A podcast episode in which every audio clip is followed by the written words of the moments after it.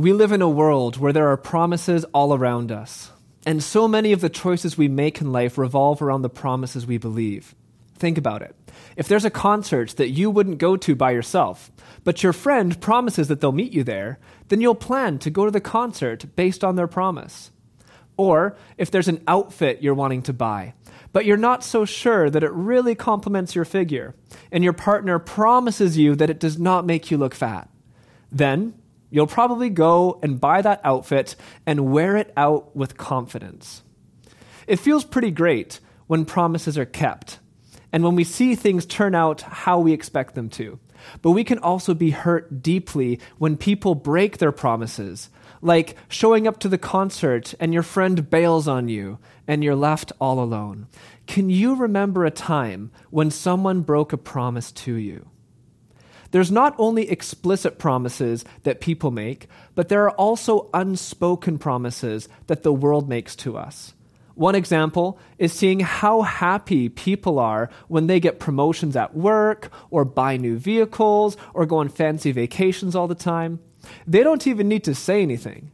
The world promises us that if we live more for ourselves, then we will be happier and life will be better. It's so easy to believe this promise and begin to long for things we don't have or overextend ourselves trying to get things that we don't actually need. So we need to ask ourselves what promises are we believing? And what promises can we trust? The promises that we believe will powerfully shape how we make decisions and what we expect from life.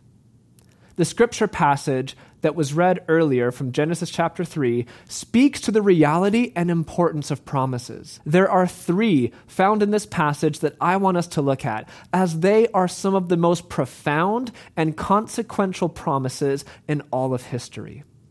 These promises are important because they represent choices that lead to life and choices that lead to death. The first two promises that we'll look at are the promises that the serpent and the world made, and they are promises that lead to death. The last promise is made by God, and it leads to life. So let's check out the first promise. It comes out of the dialogue between Eve and the serpent in the first five verses of this chapter. This is what it says. Now the serpent was more crafty than any of the wild animals the Lord God had made. He said to the woman, did God really say that you must not eat from any tree in the garden? The woman said to the serpent, We may eat from the trees in the garden, but God did say, You must not eat from the tree that is in the middle of the garden, and you must not touch it, or you will die. You will not certainly die, the serpent said to the woman, for God knows that when you eat from it, your eyes will be opened, and you will be like God, knowing good and evil. First off, let's quickly clarify this whole talking snake ordeal.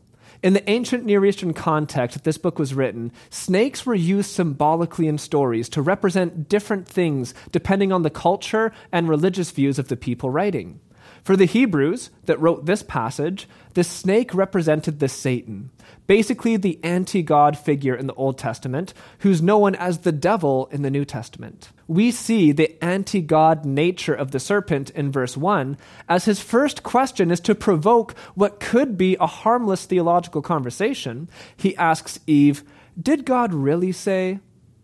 Bruce Waltke, an Old Testament theologian, comments that the serpent twists what could have been a harmless conversation to try and focus Eve's attention on the one prohibition that God gave, rather than focusing on his abundant provisions in every other area. Have you ever fallen victim to that? Focusing on what you don't have or what God says not to do, rather than being grateful for the many blessings and freedoms that we've already received. I only struggle with that like every day.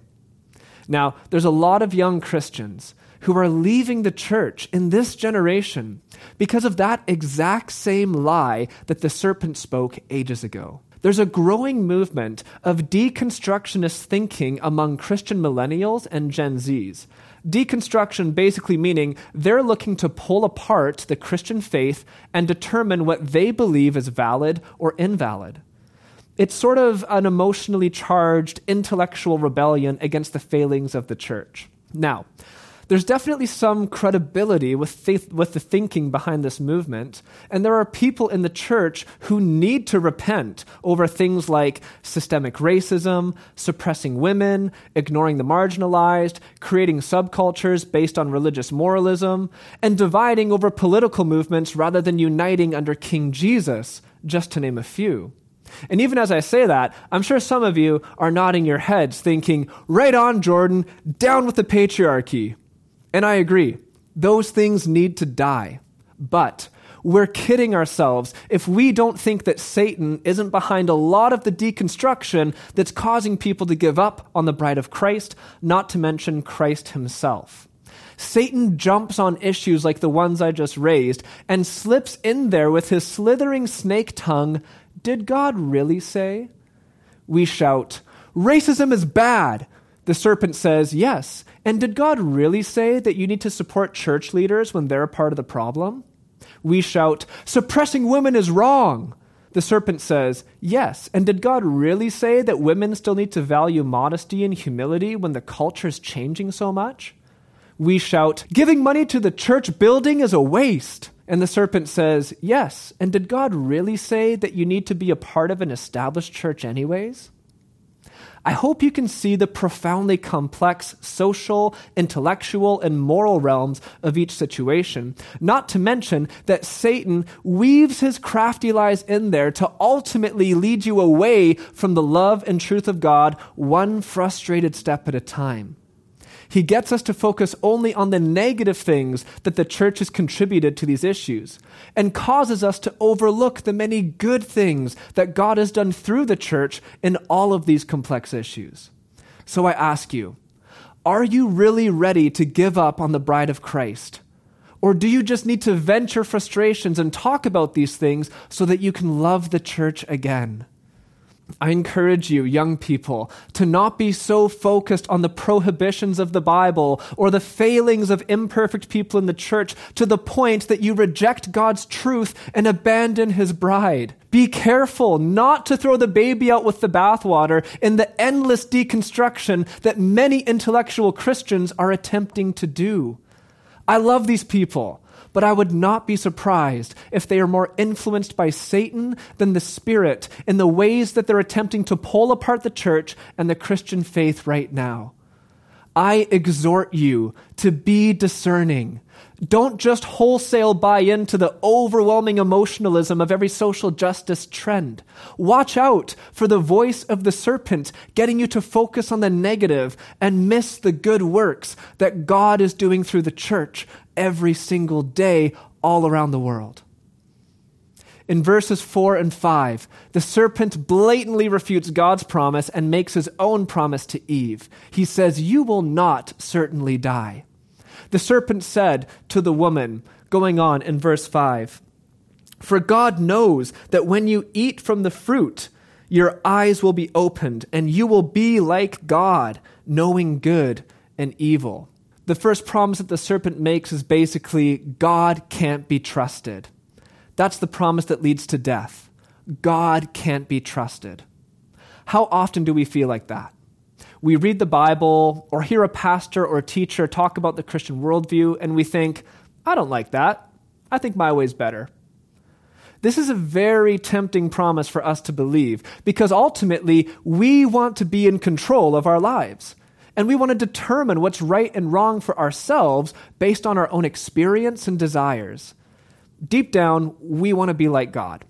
We want to be in control. We want to call the shots. We see the world our own way. And when God says, don't do that, it's going to hurt you and hurt others, we respond by saying, I disagree with you, God. I think it's a good choice for me. So, what was the result of believing this promise? It says in Genesis chapter 3 verse 19, "By the sweat of your brow you will eat your food until you return to the ground, since from it you were taken, for dust you are, and to dust you will return." When we chose to follow our own ways, to disobey God and say that our ways are better, it resulted in bringing death and the oppression of the evil one into the world and human experience we don't have to look far before we realize that the beautiful, wonderful world that God created has been pretty messed up all throughout history. So, how did we get here? It's through believing the promise that God can't be trusted, that our ways are better than God's ways.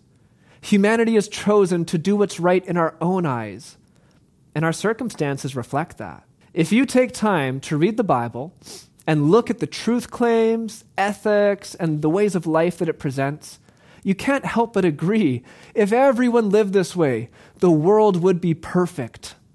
If everyone trusted God and willingly gave up their own desires that go against God's ways, then the world would be as it's meant to. You might be thinking at this point, okay, Jordan, if following God's ways are the best, and all we need to do is trust Him and do what He says, then why are all the people who claim to follow God's ways still messed up and continue to cause damage all around the world? It's a great question. And God has continued to make his ways and truth known throughout history and called his people to follow those ways. But I guess we aren't doing a great job of that now, are we? So, what's the solution? It can't be to try harder. It can't be to do better. Because every time we've attempted to do that, we consistently fall back to doing the things that we know are wrong we consistently revert back to believing the promise that our ways are better than God's. Clearly, trying to follow God's ways in our own strength is not working for us. Fortunately, there is a great solution, which we will come to a bit later, but there's one more promise that I want us to look at before we get there. And that is the promise that the world offers us. And it's found in Genesis chapter 3, verse 6. When the woman saw that the fruit of the tree was good for food and pleasing to the eye, and also desirable for gaining wisdom, she took some and ate it. She also gave some to her husband who was with her, and he ate it. The second promise that leads to death is that you need things that only the world can give you. There's so many things in life and the world that are attractive and appealing to us, and it's promised to us that they're good. In the case of Eve, she was drawn to the forbidden fruit because of the physical attractiveness of it. It had the ability to satisfy her desires, enlighten her, and increase her knowledge and understanding of how things actually are. The fruit she was looking at was seductive and promised that her life would be better if she chose it over God's ways. This is pretty wild if you think about it, because she knew that God had already given her and her husband everything they needed for a perfect life. God said in Genesis chapter 1 verse 29, I give you every seed bearing plant on the face of the whole earth and every tree that has fruit with seed in it. They will be yours for food. So, why would she ever choose something that she knew was wrong, that God clearly said would hurt her and her husband when they were already given everything they needed? Maybe a better question is why do we continue to do the same things today? There are so many things that we know are wrong. We know are destructive. We know will hurt ourselves and the people around us. But the world promises us that we need them. And we end up doing them because we feel that they will satisfy us in ways that God never could. We spend all our money on ourselves rather than investing in the church and advancing God's kingdom because we think God can't give us the same amount of joy as all of the things that we can buy. We watch porn or sexually gratify ourselves with people outside of marriage because we think God can't satisfy all our sexual longings or He hasn't given us the perfect spouse yet that we think we need. Another thing we do is gossip and spread rumors about our classmates or coworkers who are mean to us because we think God's not going to do anything about it. So we think we need to take vengeance into our own hands. The crazy part is that God has already promised us that He will take care of all of those things that I just mentioned. What's our problem then? Our problem is that we see the instant gratification that the forbidden fruit of this world offers us. So we take it into our own hands because it seems like it will give us the things that we are tired of waiting on God for. What are you getting tired of waiting on God for? I remember when I was a new believer, I had just come to faith through experiencing a powerful, miraculous encounter with the presence of God. And I just assumed that every time I went to seek God in prayer or reading the Bible, that I would be overwhelmed by his presence just like when I first met him. Not to mention, in Matthew chapter 28 verse 20, Jesus said, "I am with you always to the end of the age." So I assumed God would always be there, just like the first time. Well, during those days, I was still getting over substance abuse, and I figured that God wasn't really showing up on my timelines, so I thought maybe if I smoked some weed before reading the Bible and praying, it would help me experience God's presence just like the first time I met Him. So I would go out behind my parents' house at the time, I would smoke a joint, and sneakily run inside to the bathroom, wash my hands, and then sneak into my room and put on cologne to try and hide the weed smell from my parents. Sorry, mom and dad. Once I successfully hid my illegal drug use, I would start to read the Bible and wait to experience God's presence again. It's safe to say that I did not feel God's presence. Instead, I just felt hungry and felt like watching funny TV shows and YouTube, and I would end up napping. I was getting tired, though, of waiting on God to feel his presence again, and the forbidden fruit of the world said it could get me to feel God quicker. Since those days, thankfully, God has shown up powerfully in my life on many occasions in his own perfect timing without any drugs needed. It's a pretty hilarious example, but if we're honest with ourselves, are you taking shortcuts and going to the world to get things that you should be waiting on God for? So, what was the result of Adam and Eve believing the world could give them things that God couldn't? Genesis chapter 3, verses 7 and 8 says, Then the eyes of both of them were opened, and they realized they were naked. So they sewed fig leaves together and made coverings for themselves. Then the man and his wife heard the sound of the Lord God as he was walking in the garden in the cool of the day, and they hid from the Lord God among the trees of the garden. When we choose the forbidden fruit and believe the empty promises of this world, it results in shame and us hiding from God. There have been many times where people, both Christians and people of other worldviews, have felt guilty about a choice that they made and felt they needed to confess it to me. My heart always breaks when I see how much shame people are carrying. Beyond that, when I've pointed them to Jesus, a lot of them shut down the conversation as if their soul is running from God, hiding from His presence out of fear that all of the other bad things that they've done might be exposed. John chapter 3 verse 20 says, "Everyone who does evil hates the light and will not come into the light for fear that their deeds will be exposed." Sadly, most people choose to remain in darkness, to remain in the shame and fear that result from believing the promise that the ways of this world are better than God's ways. Choosing to believe the promises of the serpent in the world ultimately leads to death not only the physical death that all creation faces, but also the death of societies, the death of relationships, the death of conscience, and the death of God's presence in our lives. But thanks be to God that His love is far stronger than any of our bad decisions, and that He was not willing to leave us in our death.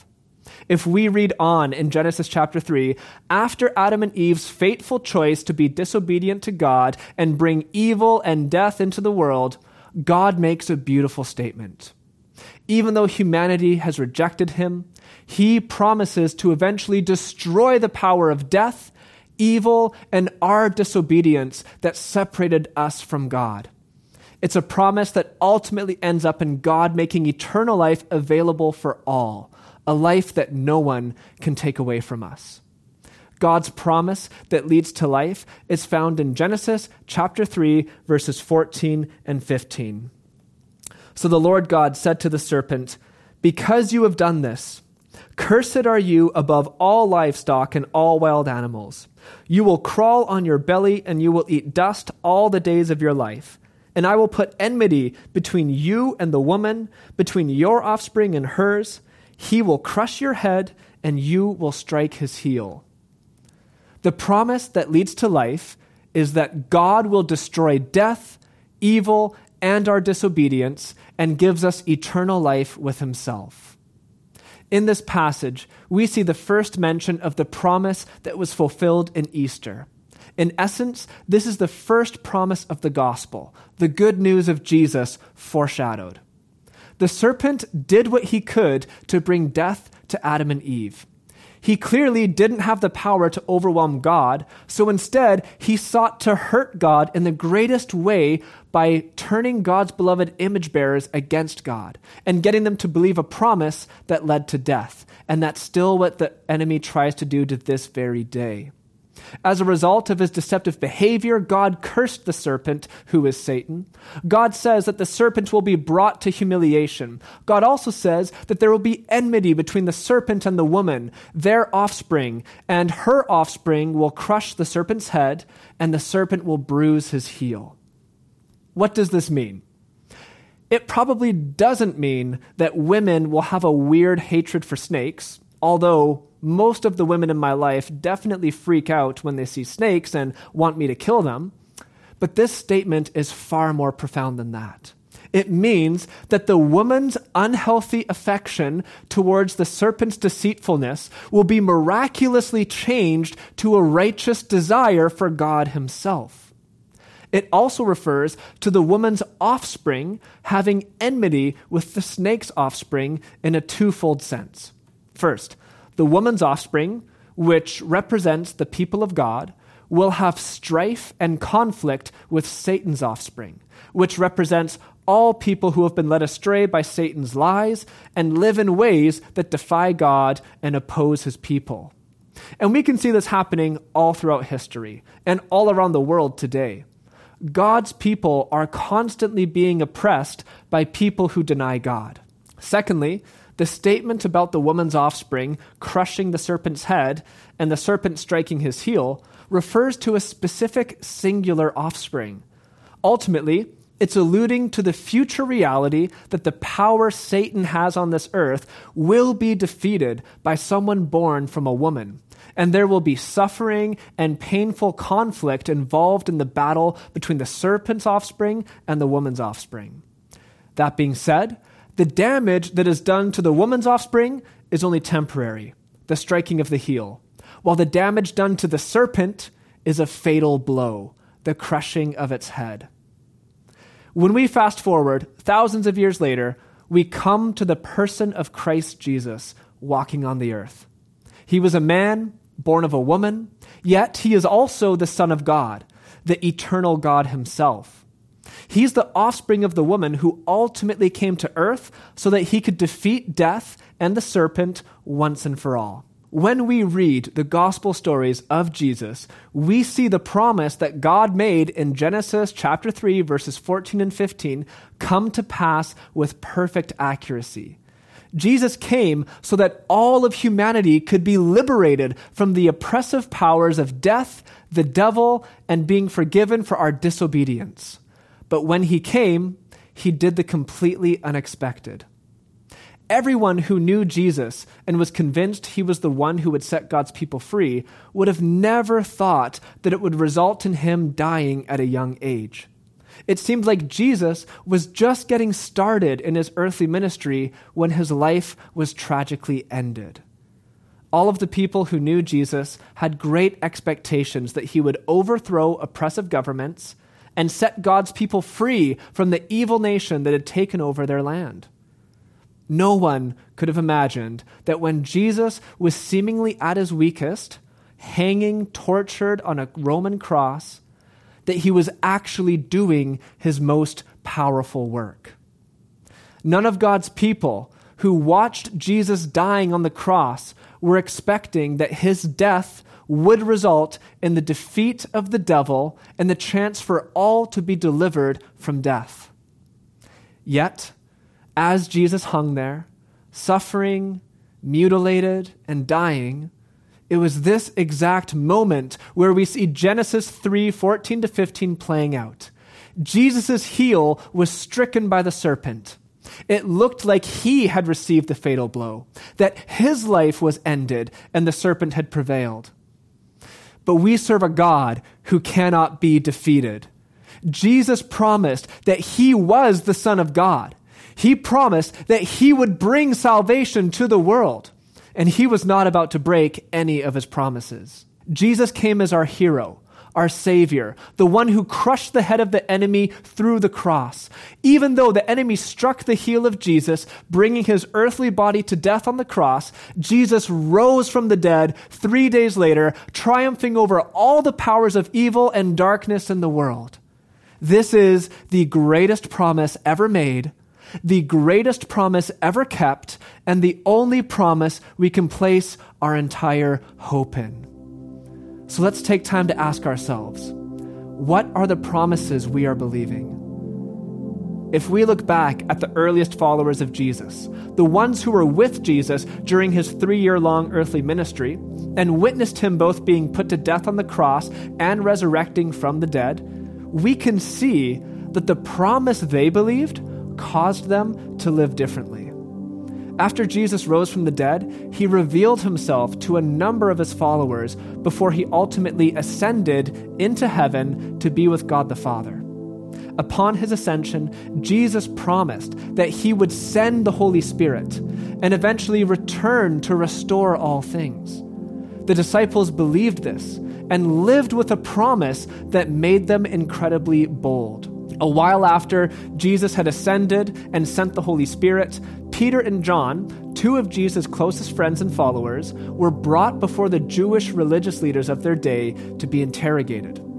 As Peter and John stood before the religious leaders, Peter was filled with the Holy Spirit and spoke boldly about the way of Jesus. After Peter finished his short message, it says in Acts chapter 4 verse 13, now when they saw the boldness of Peter and John and perceived that they were uneducated common men, they were astonished, and they recognized that they had been with Jesus. The promise that Peter and John believed allowed for these ordinary men to partner with God's supernatural power and be used in extraordinary ways the promise of God is not only a future promise, that we will be with God for eternity when we die. As great and hopeful of a promise as that is, it also has tremendous value for the present. Because God has defeated death, the devil, and our disobedience, we are emboldened to live differently today. We are filled with God's Holy Spirit to make a difference in the world around us right now. We are free from fear, filled with love, empowered to serve, and called to lead others to Jesus every single day. That is what believing the right promise opens us up to. It opens us up to being united with God and with one another. It's the Easter season where we are reminded of what Jesus did for us, the many things he accomplished through his life, death on the cross, resurrection from the dead, and ascension to heaven. God fulfilled the promise that he made ages ago in Genesis chapter 3 and invites all of us to live in the blessing of the abundant and eternal life that God has provided for us. God proved that he keeps his promises and they all lead to life.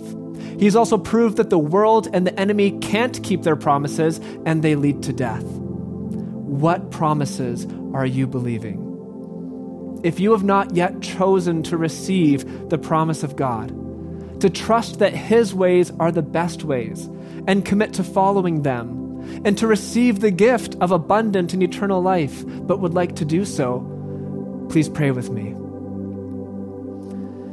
Dear God, I thank you that you are a promise keeper. I thank you that you have given your own life so that I could receive life. God, I give you my life.